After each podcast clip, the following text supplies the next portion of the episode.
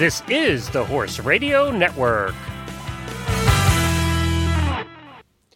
This is episode 187 of Horse Tip Daily. A different horse tip, a different equine topic, a different equestrian expert every day. Horse Tip Daily brings the world of equine knowledge to you one day at a time. This tip is sponsored by Equestrian Collections for the universe of equestrian shopping at your fingertips at a price you can afford. Enjoy today's tip.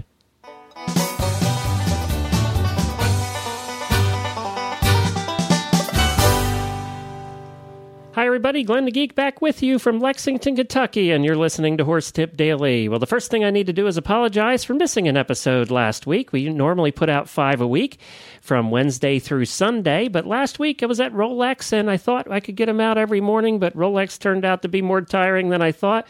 We were doing multiple shows over there, including the Eventing Radio Show and the Stable Scoop Radio Show and the 2010 Radio Show at the Rolex International three day event, which is one of the largest horse shows in the country at the Kentucky Horse Park. So I was over there 14 hours a day and uh, just ran out of steam, to be honest with you. So I apologize for missing a day last week. We'll be back on track this week. I'm recording this on Wednesday, and we'll have a show every day through Sunday. The show, uh, as you know, we put out five times a week, and we try and do it Wednesday through Sunday every week. So hopefully this week everything will go well, and we'll be back with you in full style with a bunch of new experts and a bunch of new great tips. Well, today we have back with us Heidi Nyland. Heidi is a noted author, journalist, producer, photographer, and avid trail rider. Her stories and photographs are seen regularly in publications such as Western Horseman, Equestrian Retailer, The Trail Rider, the Equine Veterinary Management, and she works with Julie Goodnight to produce Julie's RFD show, Horsemaster with Julie Goodnight. Heidi has actually been on with us since the very beginning. I think she was on episode number five or six. And she stops by occasionally to share with us some trail riding tips that she has learned along the way. And I just love talking to Heidi. So we'll be right back with Heidi right after we talk about the fact that you can get trail riding stuff over at equestriancollections.com. People think about equestrian collections for riding wear, for competition, but they also have uh, the Wrangler jeans and Wrangler products of all kinds. They have a number of different products for the trail rider, so you can stop on over to equestriancollections.com and find a whole new place to buy your trail riding uh, attire and accessories for your horse. As well as it's fly season, you want to try out their fly sprays, fly sheets, and everything else fly. You can you can find it all at equestriancollections.com. And now on with Heidi. Hi Heidi, and welcome back to Horse Tip Daily. Glenn. It's always fun to talk to you. Do you know, and I, I don't know if I talked to you about this since we talked the last time, but this little show, Horse Tip Daily, that I started, what, 100 some episodes ago, um, now has uh, as many listeners as the Stable Scoop show, which is our biggest show. That's awesome. And and yeah, we went over seven thousand listeners listen to this show every day. Well, that's great. Isn't that incredible? Yeah, and fun short tips that people can listen to, and uh, just take a little gleam of advice. For, and you always have the best tips. I want to tell people go back to the website at horsetipdaily.com and go back into Heidi Nyland. Look her under, uh, look her up under experts on the left hand side there, and you'll find all her tips in a row. You can just go in and listen to them all at once, and you just have the best tips. I just love having you on. Well, thanks. You know, this comes from a lot. A lot of the tips come from my column that I have in the Trail Rider magazine. It's called Saddlebag Savvy, and you know, I, I can't take all the credit because I just glean any tip that I can. I'm constantly asking my friends where they get tips and and what would make things more fun and and it's it's a lot of work. I think I've done this column for over four years now. So wow. I have to work a little bit harder, but I think sometimes that makes the tips a little bit more fun to uh, find things that not everybody else has written about too. Well, your last couple have just been fantastic. So, uh, so I can't wait to hear what this one is. Okay, well, this one comes from my background as a riding instructor, I'm a NARA certified riding instructor and have I used to um, coach the team where I went to college after I graduated. Uh, it was an IHSA college team. And so oh, okay. I've always been very focused on horsemanship. And no matter what you're doing to actually have good horsemanship, be learning as you go, and to not just sit out there and take a trail ride and pretend that you're in a lazy boy chair. That just annoys me when I see people say, "Oh, I'm just a trail rider, so I don't need to learn something." I think, you know, if you stop learning, then you might as well die. well, that's interesting that you did have that background, and now I know how yeah. you ended up with Julie Goodnight and working with her. Yes, I produce her TV show, and I actually have been an, an editor at several of the horse magazines in the past, and just always been focused on on the training articles and working with different trainers and and focusing on you know how can you improve yourself, improve your riding position so that you're making it easier for the horse, you know, especially if you're out on these long trail rides. Horsemanship is very important. Your position is very important. You can actually make it easier for your horse to carry you, especially if you're going on a really long ride. If you actually actively ride instead of just sitting there. You know, it's kind of like having someone on your back and you're taking them on a piggyback ride and they're asleep. You know, if you're carrying like a imagine like a 12 year old kid that's asleep on your back, you have to work so much harder than if they're awake and and kind of helping you maneuver and they're working with you a little bit more. So you know, it's the same kind of thing for your horse. You can make it easier for them and have more fun and be learning more about horsemanship. All right, cool. Yeah. Okay. So this tip kind of is just to be creative is really the biggest thing. If you're riding with a group, to make some games. You know, if you're out on the highway and you're taking a road trip, um, you know, can you think of some games you'd play in the car just to kind of keep your mind active, Glenn? Yeah, yeah. I, we used to count the license plates from different states and you used to see what you mm-hmm. could spell and all that stuff.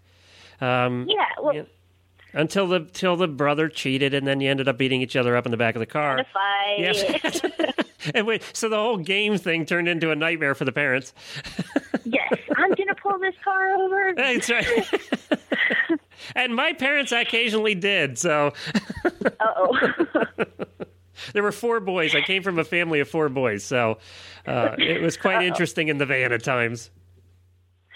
Well, I was an only child, and I always had to entertain myself in the car. And so my mom was a kindergarten teacher. She'd load me up with all kinds of things, and that probably relates a lot to being creative nowadays and just figuring out, well, how can you entertain yourself if you're alone riding, or you know, even if you're with a group. Like I'm always just, it's probably the camp counselor in in me too, being a little too campy and cheesy sometimes, but it makes it fun to, you know, figure out how you can make it a little bit more interesting, even if you're out riding with a group and it's pretty boring, just flat pasture land. There's a lot that you can do to to have a little bit more fun and and to create some games of your own. Do you so, have any examples? I you do. can't count license plates, so exactly. You know, you it's not necessarily the same as being in the car, but what what you might see is like a fallen tree. So I've ridden with my friends, and every time we see a fallen tree, then we'll do a side pass. Or you know, so you can kind of create what vegetation is in your area if you pass maybe if you don't want to do this if you're riding through pure pine pine tree country but if you see a pine tree then maybe you circle it. If you see an aspen grove then you do so many side passes. Or you know whatever it is in your area that you can can make up to you know kind of be a little bit more creative or you know go over if it's a, a fallen tree. You know go out of your way if the the footing is safe. Otherwise to actually make sure your horse knows how to pick up the seat and go over something and and kind of use those those times to practice instead of to just walk by and say oh we had a flat trail ride so it was boring today well, you know, if you were a fox hunter, uh, when you saw the fallen tree, the game is to take another drink out of the flask. But um, well, okay, you can do that too. we don't recommend that on trail rides. It's never really a good idea. so. And you know, another thing, and this comes from several um, cast members that we've had on Julie Goodnight's TV show Horsemaster that I produced and helped find all the cast members for, and and so many people want to have an episode about um, you know, my horse won't. He he he's really frustrated unless he's the lead horse. He won't stay at the back of the group. Right. And a lot of the trail riding episodes have to do with that and not being willing to, you know, really make sure that your horse is following your direction.